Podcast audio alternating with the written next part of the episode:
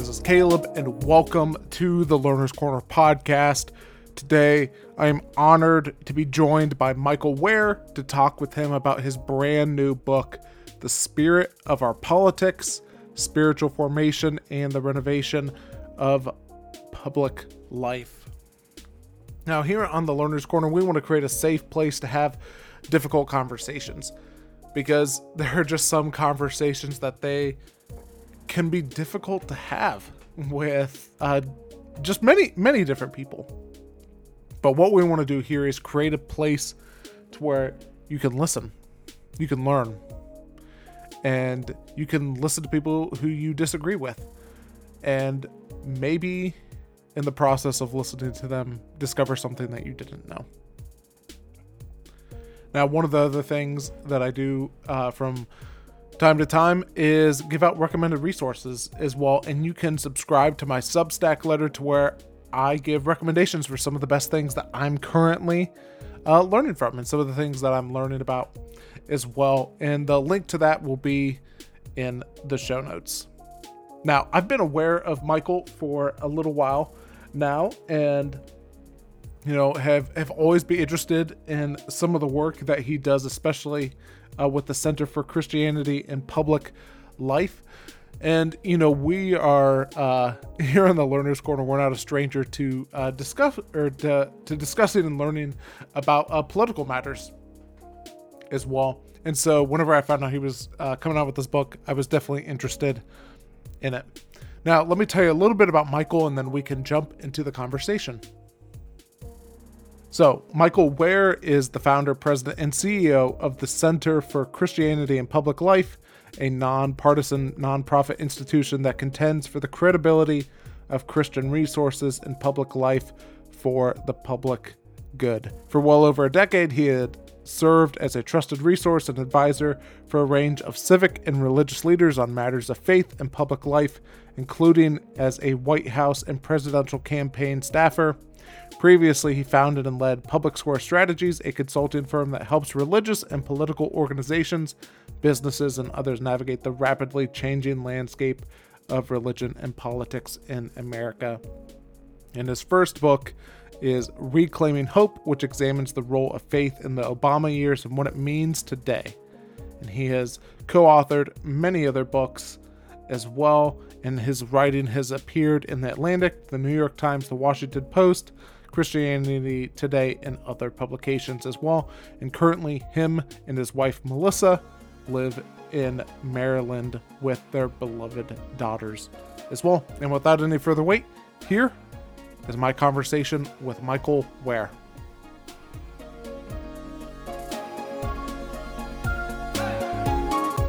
Well, Michael, it is good to have you on the Learner's Corner podcast today. So great to be with you. Thanks for thanks for having me on. Yeah, and you know, just as um, we're beginning, one of the places that I like to begin, uh, you know, interviews and conversations with, especially whenever I'm talking with somebody who has written a book, is I love hearing the origin story behind of it. And so you've written this book, The Spirit of Our Politics. And I would love to hear, you know, was there a moment, was there a series of things that led you to go, hey, I, I need to start working on this book or work on this project? Yeah, a, a number of things. Uh, first, just in terms of the development of the ideas, um, this was the book I wanted to write, and that I sort of learned that I wanted to write as I was finishing my first book. It, it was really uh, my first book was uh, a book, uh, Reclaiming Hope, um, and it it became clear. In some ways, this book picks up where that book left off. You don't need to have read the first book, but the 1st mm-hmm. book is sort of uh, personal story. It's looking back at my time in government, working in the White House. It's it's um, kind of historical narrative.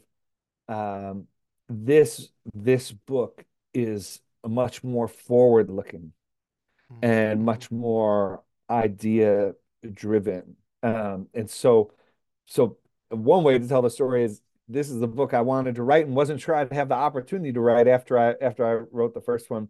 The other thing I'd say is that so the spirit of our politics is a book in which I am uh, seeking to uh, apply the ideas of Dallas Willard, who mm-hmm. was a philosopher and and and writer, um, to politics and public life.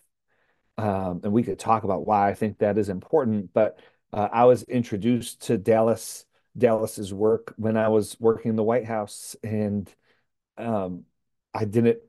someone sent me the Divine Conspiracy my like my first week on the job and I thought why are you sending me this dense book? Uh and it sat on my shelf for 6 months uh but but I picked it up and it uh it it it really changed and impacted my life and sent me on what has now been a, a 15 year journey uh through Dallas's work uh, in ways that has uh, have affected my professional outlook, my personal outlook, family mm-hmm. decisions, work decisions. I mean, just uh, a lot. So, um, so I think readers will sense that uh, you don't have to be familiar with Willard, but I, I think part of my hope is that uh, readers will uh, uh, fall in love with with Dallas a bit yeah. as as they read through the book.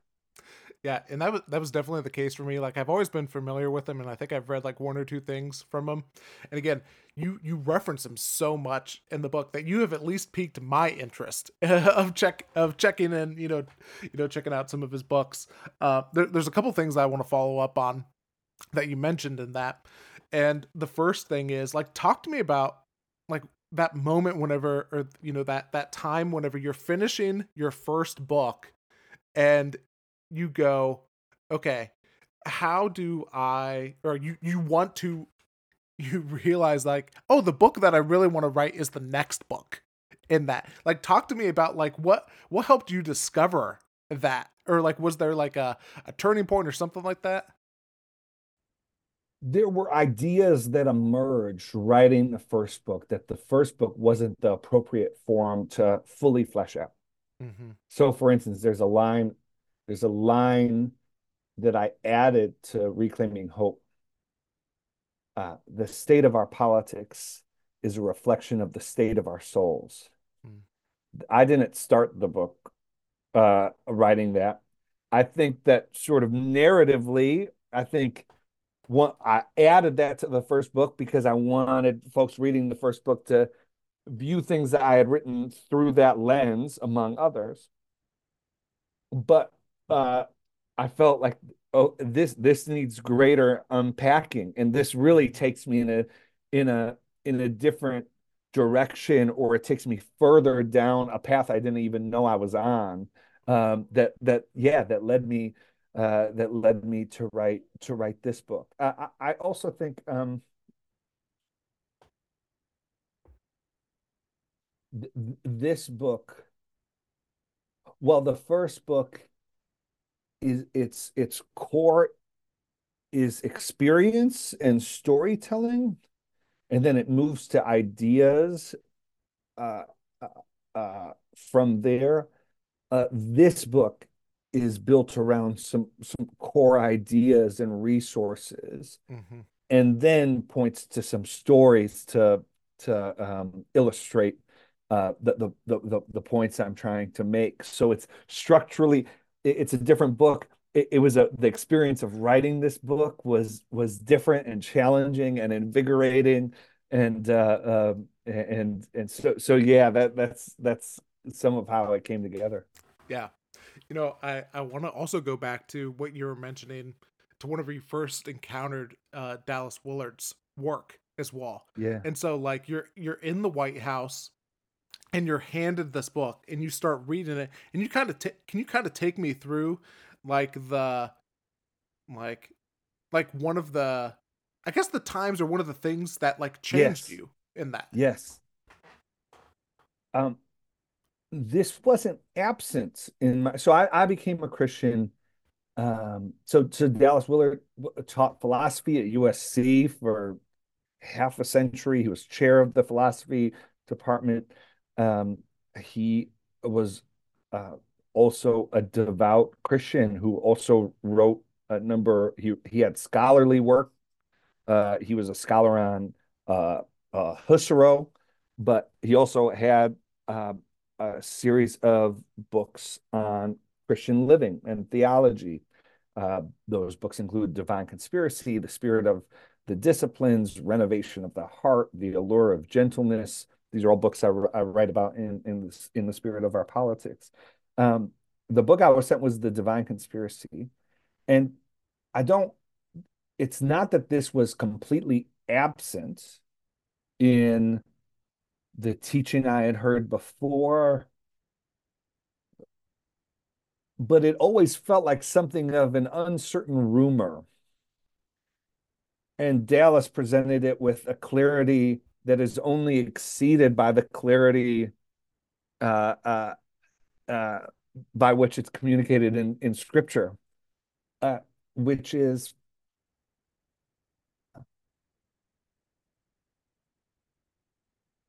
let me tell it this way. Mm-hmm. I, I think you can get a sense in particular streams of Christianity, including evangelicalism, but not only evangelicalism, That's sort of the pinnacle of the life of a Christian is praying the sinner's prayer, is raising your hand uh, in that church or in that auditorium. And that that's the point that's the arrival point that you're that that that is the pinnacle of the christian life and then you're just on sort of like a a, a glide path or sort of that's the exciting thing you hold on to until the afterlife until mm-hmm. you see his face again uh willard advances this idea um, that the Christian life is about life with Jesus now, today. Mm-hmm. That the kind of life Jesus offers is eternal life. But as Willard would say, eternity is in session now. That we are actually, uh, the life of the Christian is learning from Jesus how to do and be as Jesus would do and be if Jesus were us. And so that makes raising the hand in the auditorium, it makes uh, praying the prayer the start, the beginning, a marker in a in a beautiful, joyous life, as opposed to something that you're constantly trying to go back to and get the feeling of. And um and so that th- uh, this idea that Willard presents that the gospel is about the, the Jesus gospel it's about the availability of the kingdom now was was just again it wasn't like oh this is a complete break from everything i had ever known you know, uh, but it it gave it provided a clear vision for me about what it meant to follow Jesus now mm-hmm. in the life I was living, and that's that's a really powerful thing. Mm-hmm. So, talk to me about how that realization changed how you viewed politics and even your work at the time. Oh gosh, so so uh, you know, in, in in so many ways. I mean, so um, I think that there is there is this idea that politics is this area of life in which Jesus is simply not up to the task. That uh, I, I uh, when people talk with me about voting, the image that'll often be brought to mind is that of the person, uh, and, and, this is sort of the, the the sense that I have that uh, how how how they think it is when they're voting, which is, you know, they they head into the voting booth, close the curtain, uh, are faced with this daunting decision that they aren't quite uh, sure about, but they feel a lot of sort of weight and pressure. Um, and then they step out of the voting booth, open the curtain, and, and Jesus is standing there and they kind of have to explain to Jesus what happened. You know, oh Jesus, you wouldn't believe what I had to deal with in there. It was crazy. I don't know if you'd understand, but we have this thing, politics, and we're in a democracy. It means I'm a I'm a citizen, and so I kind of have responsibility, but I don't have a I don't have total say over everything, but I still have to make a choice. And and it's it's they need to. Um, uh, and I want to. Uh, Willard's work, and part of what I'm trying to do with the book, is help Christians to understand that the resources of their faith are for all of life, including politics, that the kind of person Jesus is calling them to be is for all of life, including politics. Um, and that there are resources available to them which make it possible uh, to enter even politics and political life and to view it as a forum for, for instance, loving their neighbor, to view politics as as it, presenting opportunities for the cultivation of joy, of gentleness, of self control. Uh, and Dallas's work uh, really helped me begin to elucidate uh, some some some of these things. Mm-hmm. I I I wish that was more of the case for Christians. It seems like it doesn't tend to always be that way, and I I would just be curious to hear like any any thoughts to why that is. Any thoughts to why there's this you know divide between you know Christianity or my faith and then politics. Yes. Uh, so in the third chapter of my book, I discuss what Willard referred to as gospels of sin management. Mm-hmm. And in particular, I talk about something I, I, I call the fixer gospel. And, you know, if this isn't for listeners, if this isn't your experience, that's that's fine. That's okay. This is the basic message that uh, many Christians are essentially presented with, which is, you, you know, and, and I take the term the fixer gospel from uh, you, you know if you watch like, like you know gangster uh movies or um I use the example of uh pulp pulp fiction mm-hmm. uh you know the, the fixer is is almost never the main character uh uh in in most of these sorts of scenes the the fixer is the person who gets called in to cover up and take care of the protagonist's problem so that the storyline and so that the protagonist uh, can continue to pursue their goals. So, uh, uh, uh you know, uh, uh, something goes wrong at a heist. someone gets someone gets killed to cover up the crime. You call in the fixer to get the blood out of the carpet and do something with the body. So that and and another essential thing about the fixer is once they take care of the job, the whole point is you never want you don't want to know exactly how they do it and you never want to hear from them again. Mm-hmm. It, like often these movies will have the line don't call me, I'll call you. Uh, and essentially um, the gospel that many Americans are presented with is uh, you have a sin problem. Uh, Jesus uh, is the answer to your sin problem. Sin is why you can't go to heaven. If you call on Jesus, if, if you believe that Jesus takes care of the sin problem, then he takes care of the sin problem for you.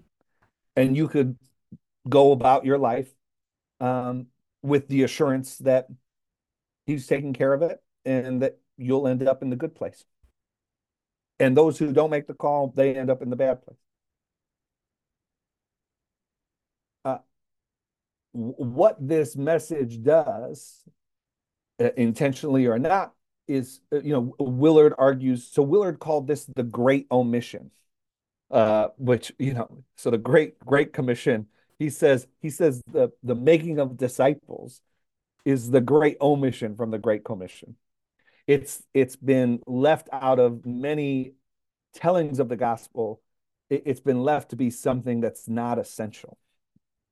Uh, what this does when it's transferred into into politics, but not just politics, other areas of life, um, is that the kind of person you are is made at best a secondary aspect of what it means to be a Christian. Certainly not an essential aspect. Actually, a lot of uh, folks who sort of teach in this way take great strains to say, actually, there is no aspect of character which can be identified with being a Christian, because that would mean that you're justified by works and not faith. That that would be a gospel of, of works. Uh, uh, and and also, if you even if you if you talk about becoming more like Jesus, yeah, it's a rejection of grace.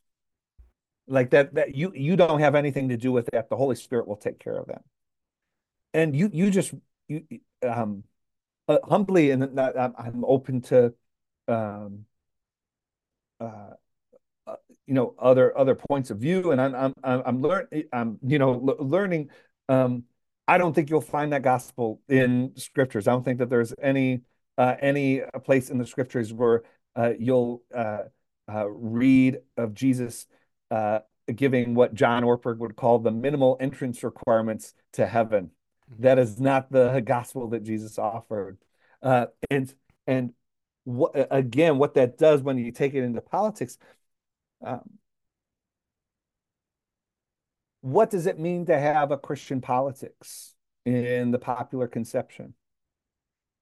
It means that you hold the right position on one or two lines of political doctrine.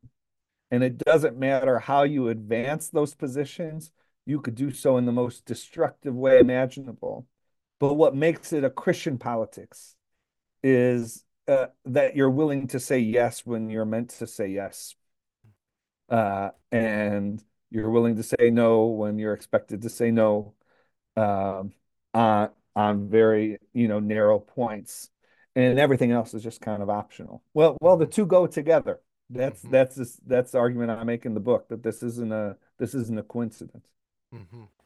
Yeah, and and you talk about how that that divide or that us us following that um that false gospel leads to uh and I, I'm going to try to get this right political sectarianism. Is that how you say that? Yeah, that's it. Okay. Yeah, that that's how that's how you say it. Uh, okay. So yeah. would you? I was gonna say, would you mind unpacking what that is? And I know that you get into like the three components yes. of that too. Would you mind talking about that a little bit? Yeah. So political sectarianism is a framework that a number of social scientists released in 2020 that I think is tremendously helpful. That they were attempting to uh, define the particular kind of political polarization we have today. Mm-hmm. And what they said is political sectarianism is a toxic cocktail made up of three ingredients an aversion, an aversion towards your uh, your perceived or actual political opponents, uh, the tendency to other your political uh, opponents uh, and a misplaced moralism, by which they mean uh, you uh, political disagreement is uh, heightened to uh, the level of sin or good and evil, and these these three ingredients make up much of the logic of how our politics how our politics operates. There are a number of uh, uh, problems with this uh, from a civic perspective. I mean, first, it's just um, undermining trust in government. It's making government less effective. It's uh, turning uh, leading folks to not want to engage in politics at all. So it's uh, lowering democratic accountability. I mean, we could go on and on. Mhm. From a Christian perspective, it means that these tendencies, aversion, moralism, othering, are taking up so much space and driving so much of our activity that uh, there's little room or imagination for a politics of willing the good of others, uh, for a politics of right-sized expectations and right-sized burdens, uh, for a politics where uh, compromise and humility has a role. Uh, and so, so yes, this concept of political sectarianism is a through line through the book Mhm. because I believe that Christian resources offer a tremendous deal to undermine these three pillars or these ingredients of political sectarianism. And gosh, our politics could really benefit from the gift of these resources undermining some of the toxicity that's in our politics today. Hmm Do you want to uh, talk about one or two of those resources that can help us in this uh, political sectarianism? Yeah, sure. So I um, have an entire uh, chapter on uh, in the book on um, spiritual disciplines, both uh, spiritual disciplines or practices, uh, both traditional practices that I think apply in particular ways to our public life. So, for instance, I think the disciplines of silence and solitude are um, uh, uh, uh, useful and helpful throughout time. In the context of the kind of political and media culture we have now, they're especially potent. And so um, I have found in my own life and in the life of others, um, you you spend an hour in silence. Or you take 12 hours. And this isn't a this doesn't have to be a bougie thing. I think a lot of people are like i don't have time to rent a cabin and go out into the woods. I live in i live in a big city. I don't know i i i have a hard time finding a tree and you want me to go in the forest no that's not what it's not about setting. It's not about um if I, in my own life and in the life of others, you take 12 hours of solitude, and sometimes that's all it takes, and you start to realize, well, first, as Willard would say, you you you you might come upon the fact that you have a soul, and that your soul is not just a um, your soul is not just the sum of all of the various inputs, the various, you know, pundits and influencers and influences that are seeking to get at and shape you. There's actually a you that is more than the sum of those influences. And you start, you might start to ask questions like, maybe my political opponents, maybe people who disagree with me politically, maybe they disagree with me not because they're evil people or because they want to hurt my children or because they have a vendetta against me. You start to get an imagination that's not centered in those influence, but centered uh, uh, in a in a deeper reality. So so I could talk about that for a long time. But silence and solitude, I, I there are other uh, traditional disciplines, fasting, celebration, worship, uh, uh, prayer, reading scripture, study uh, that that I talk about in the book. I also offer a set of 21st century uh, disciplines that I think are particularly calibrated for for the time, even if they're not a traditional discipline, so to, uh, so to speak. So I talk about uh, how to read the news Mm-hmm. and some some habits that we could bring to processing and reading reading the news. I I, I talk about um, the the the the practice of affirming those you disagree with and critiquing those that you typically uh, uh, uh, agree with and partner with and and uh, and view yourself in the same camp with in politics. And so, uh, and, and, then I'll just close by saying this whole chapter, you know, because there are these there are these ideas. The the last thing I want people to get from this related to politics or even just related to spiritual formation generally is that spiritual formation is about adding a bunch of new activities and tasks that you need to uh, check off one by one. And uh, you, you, you it's it's a uh, you know there it, there's a taskmaster. No these are about what's helpful uh, to you and don't do what's not helpful. Mm-hmm. um, but at the end of the chapter i um, I create a sort of composite character, Laura, and describe a week in the life of Laura to try and put some some meat on the bones of okay, there are all these various practices and ideas. What might it practically look in the life of a real person with responsibilities, and a family, and a job, and all these kinds of things? What might it look for this person to take seriously the idea that politics can be a forum, not the only forum, not even the most important forum, but a forum uh, through which they are pursuing formation unto the likeness of Christ. Mm-hmm.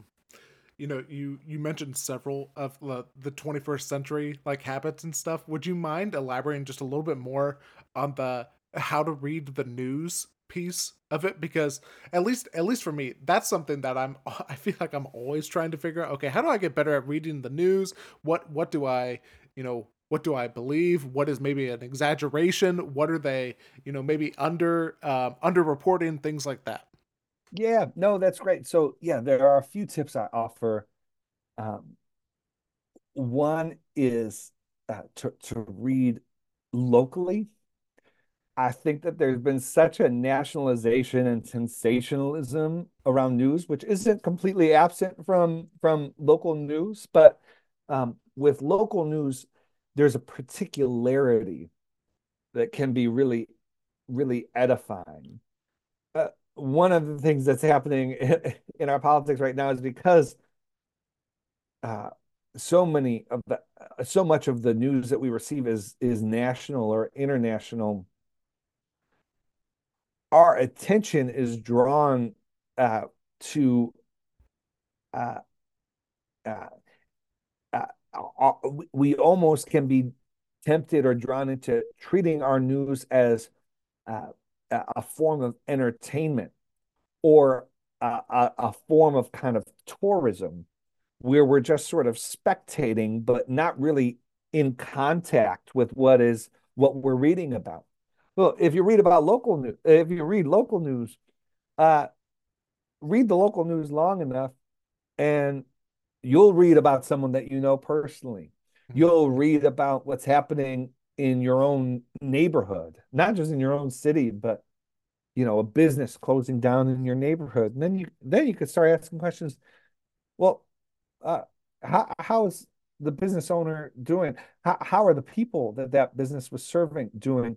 What might have led to that business closing? Might there be uh, uh, factors uh, uh, that led to that business closing or school closing or a program shutting down a nonprofit that was uh, serving hungry people well the nonprofit closed down who, who who's serving the people that the nonprofit uh, used to serve and and you just your imagination gets redirected from uh, uh, this sort of news as entertainment to actually this is the life of the community in which God has placed me. So read locally. I, I won't uh, sort of go go yeah. into uh, you know I think uh, reading uh, non anxiously, uh, uh, but within reason and capacity, and capacity changes over season. Trying to trying to read broadly uh, uh, trying to read, not to affirm your own point of view all of the time, but trying to read for insight. And so this is something I talk about both in this section about news, but also throughout the book. you know, our, our politics is um, our, uh, political actors like to suggest that the disagreements that we have are between good and evil, between just blatantly right and blatantly wrong. If you even take a bit of time to scratch under under the the surface, typically what you'll find is eh, actually these issues are pretty complicated. Mm-hmm. and you may not change your mind on the the you know on the on the policy position itself. But if you dig you might have a better understanding of why people might might disagree with you. And you might even come to uh, sympathize and even agree with some of the reasons for why they would disagree with the policy position you ultimately think is the right thing to do and when that starts to happen, then you create all kinds of opportunities for improving your own point of view, for mitigating the consequence, the negative consequences of your point of view, of being able to advocate for others who might disagree with you on a particular point, but you can partner on others. And so, uh, and so, so, so that can be an, another helpful aspect of of news consumption, as opposed to watching two hours of cable news as a civic duty, and all you're getting out of it is a high blood pressure and yelling at uh, family members around you because you're just so angry you don't know where to where where else to express yourself. yeah, uh, you know uh, another thing, and I'm I'm pretty sure it's actually it is it is an entire chapter that you talk about is you also talk about the challenge of uh, the disappearance of moral knowledge as yes. well would you mind talking a little bit about that and even like how how do we get to how do how do we get there? Yeah. Well, so yeah, I think this is a this is an important important concept. Uh, so this is you know the opening chapter of the spirit of our politics is on basically on political sectarianism and, and just mm-hmm. trying to set some context for the kind of politics that we have right now but the second chapter is on is is on this idea the disappearance of moral knowledge. This was one of the principal so, sort of scholarly pursuits of Willard, and there's an academic book on the subject written by Willard that was um, he wasn't able to finish the book during his life. A few of his PhD students finished it for him.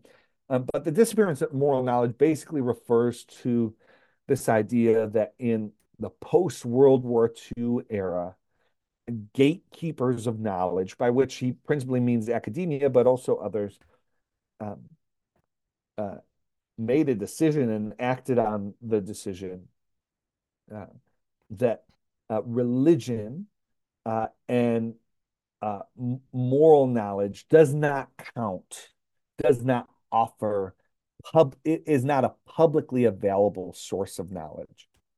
Essentially, that um, scientific knowledge is the principal and even sole source of publicly available knowledge.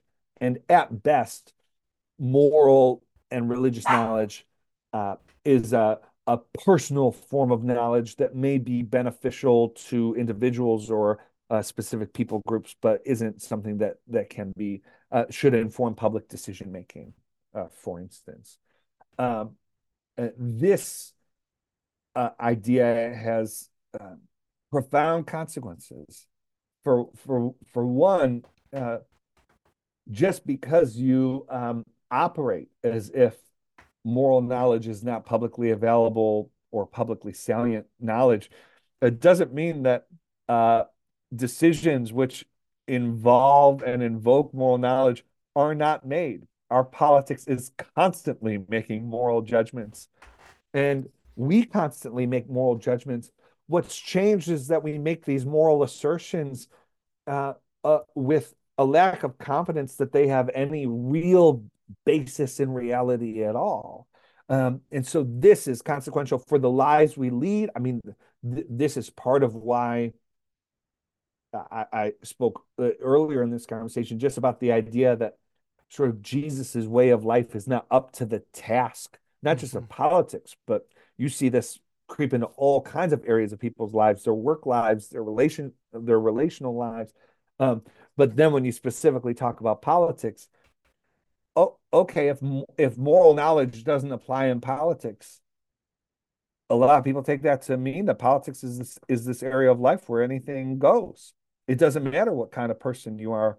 in in politics because to ask those kinds of questions is in some ways inappropriate or not even a real conversation that you could have because because who who could say what kind of person uh, people should be that that is uh, that that's that's judgmental mm-hmm. and so I, I I unpack the both how the disappearance of moral knowledge developed and also um, why it's important for this discussion about spiritual formation and, and our political life. Yeah. yeah. Talk to talk to me a little bit about what we do with that dynamic of like the the disappearance of moral knowledge. Like, is there anything that we can do to facilitate like how do how do we bridge the gap in that yeah. if that's the case?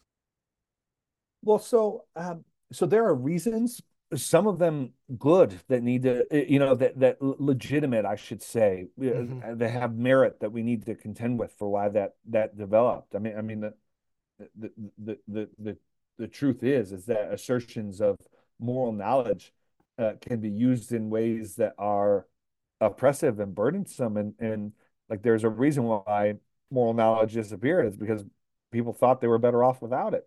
Mm-hmm. um uh, how how we how we bridge that um, i see some hopeful signs already. I i i think that um, we are already revising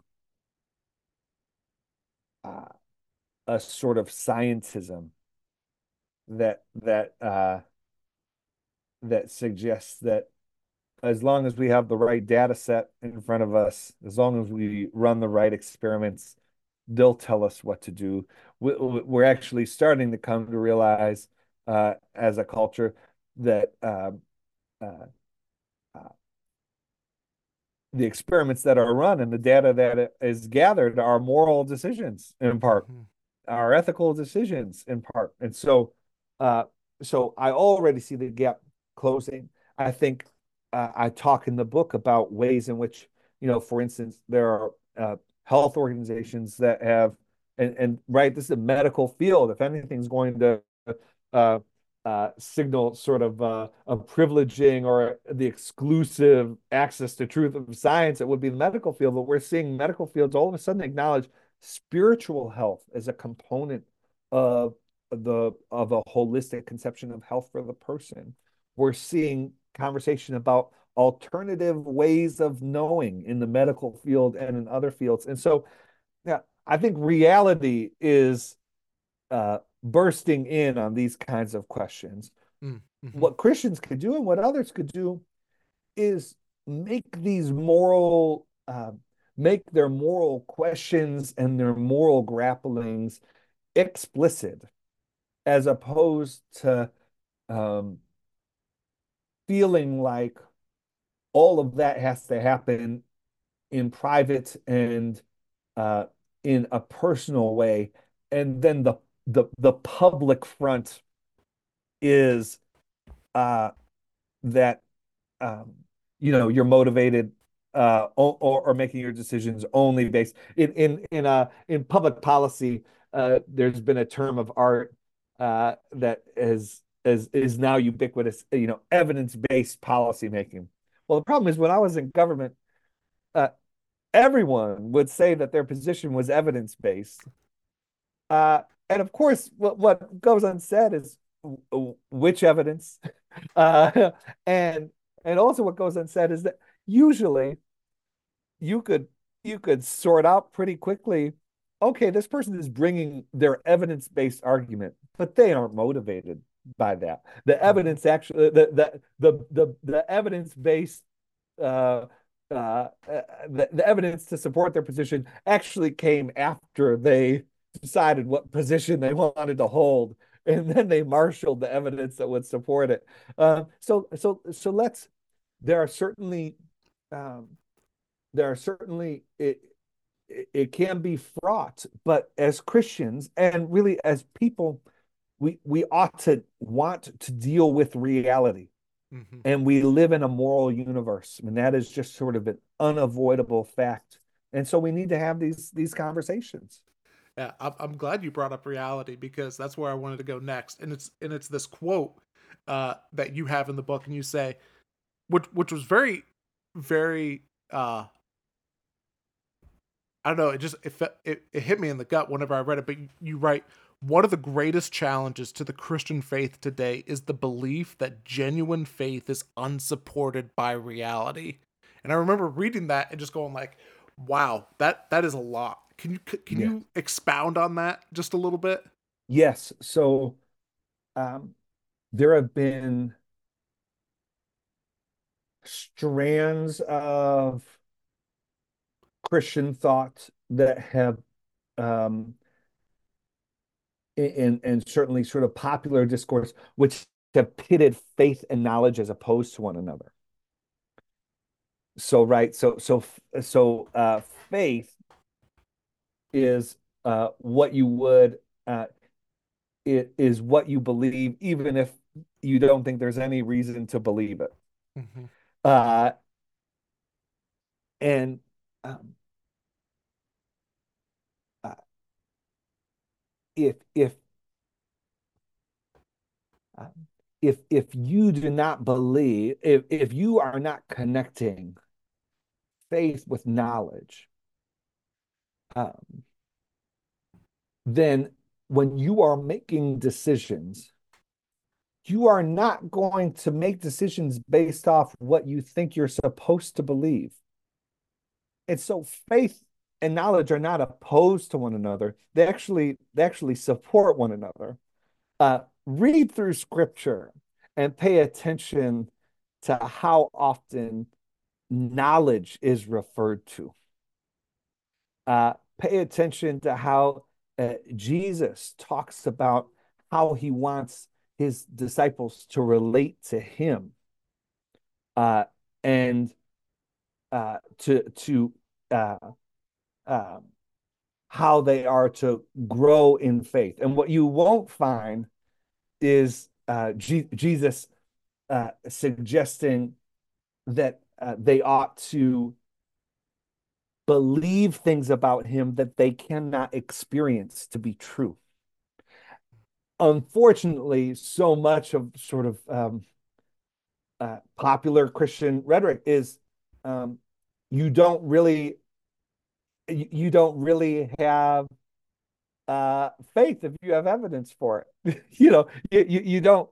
You, uh, so so we actually privilege these testimonies, which you know God works in incredible ways, and I don't mean to undermine the testimonies um, them, themselves.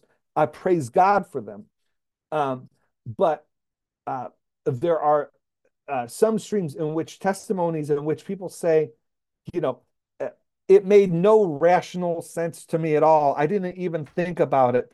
I just felt, you know, I I just felt a wave of emotion and, and knew him to or, or it sort of I felt a wave of emotion and gave my gave my life to Jesus. And then sometimes folks will say, you know, it still doesn't make much sense to me, but but this is the life I've chosen. Mm-hmm. Well, you know, eh, eh, you you should walk down the path of trying to make it make sense to you because that's going to be mm-hmm. really important in your walk with Jesus that yeah. what he's asking of you makes sense. If it doesn't make sense, you're not likely to do it when it really counts. Yeah. Yeah. Well, I got one other question I want to ask you about. But before that, is there anything in the book or anything just top of mind that you want to make sure that we talk about? Uh, you know, I, I include a chapter in the book specifically addressed to pastors and parents. Mm-hmm.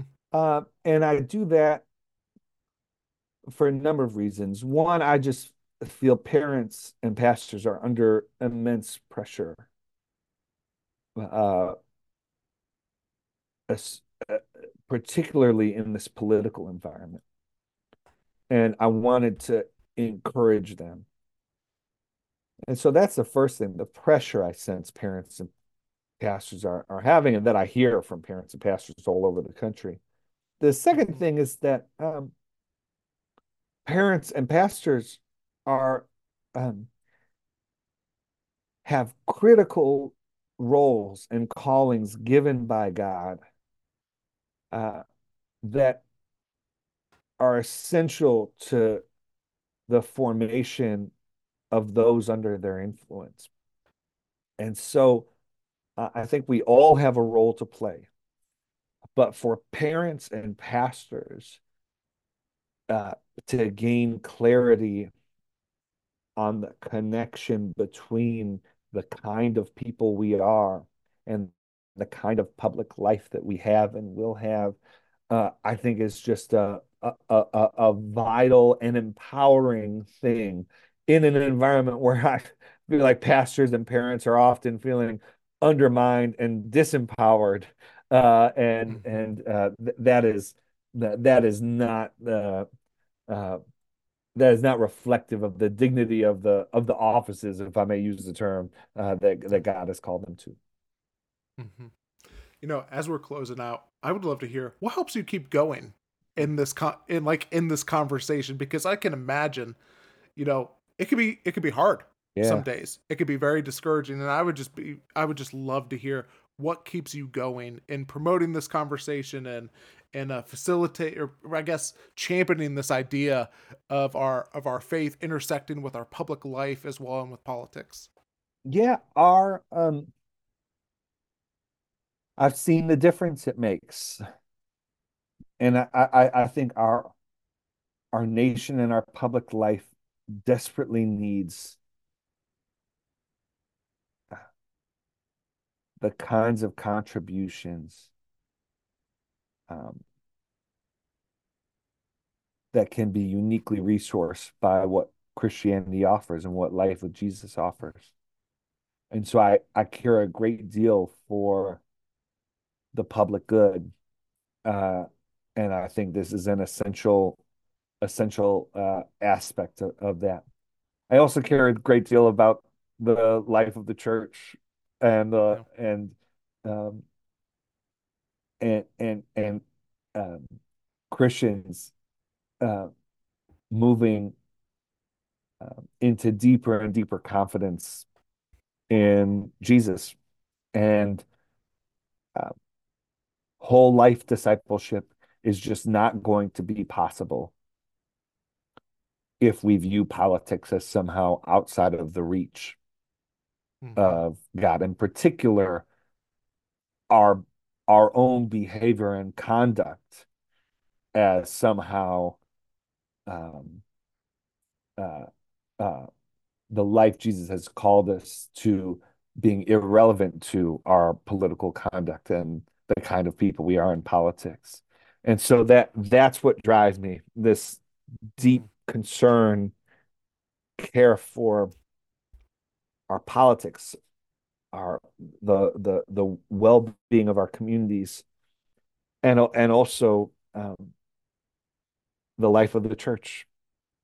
Mm-hmm. Yeah.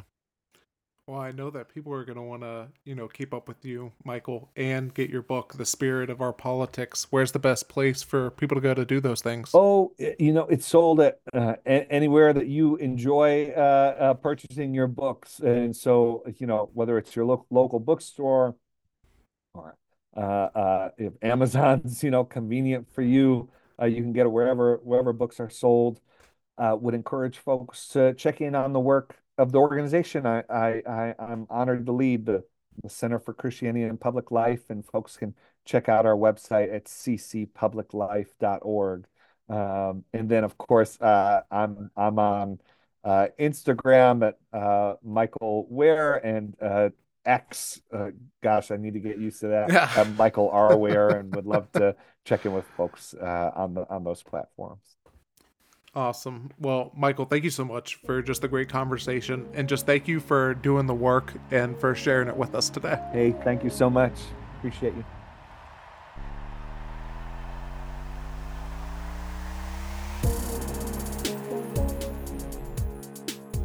So, just as we're closing out, I want to just kind of drive home uh, the conversation with two other two other thoughts uh, that we didn't get a chance to talk about in there. One is a quote from Dallas Willard, and it it really emphasizes and gets at the heartbeat of what what we're trying to do here on the podcast and why we're trying why I'm trying to create a place to where we can engage with people that we disagree with but at the same time even if we disagree with them learning that we can we can learn something we could grow from that conversation from interacting with them as well and here is the quote the value of being right is that it enables you to deal effectively with reality and integrate your life with reality appropriately. End of quote. And it just makes me think of this journey to trying to figure out how to get things right. And I, I don't even know if that's that's possible for us to do. But fighting for that, fighting for reality, fighting on this on this journey of learning, of of this path of humility, to engaging with people that you disagree with and knowing that we're just trying to figure out reality. And at the same time, it makes me think of this other quote that I want to read because the reason why we're we're fighting for reality, at least for for those of us who are Christians, the reason why we should fight for reality is because that will help us better love the people around us and learn to love ourselves and learn to love our neighbor too. Another quote from the book is this is that Christians participate in politics. And I think you could put anything in there. Not as an act of imposition, but out of a spirit of loving service. That that should be our motivator. That our motivator should be love. Our motivation should be love. Our, our motivation should be love of neighbor, of love of the people around us, whether it's politics or whatever area of life. And so, with that, if you have enjoyed this conversation, if you're looking to try to figure out um, reality or just understand different perspectives or how people see things and continue to learn and grow, please subscribe to my Substack to where I give recommendations of some of the best things that I am currently learning from this wall. And I think that's all that I have for today. So I do want to say thank you uh, to Michael Wear for being on the podcast and for the good conversation. Thank you to Sam Massey for creating the music for this podcast. And thank you for listening all the way to the end of the episode. My name is Caleb Mason, and until next time, keep learning and keep growing.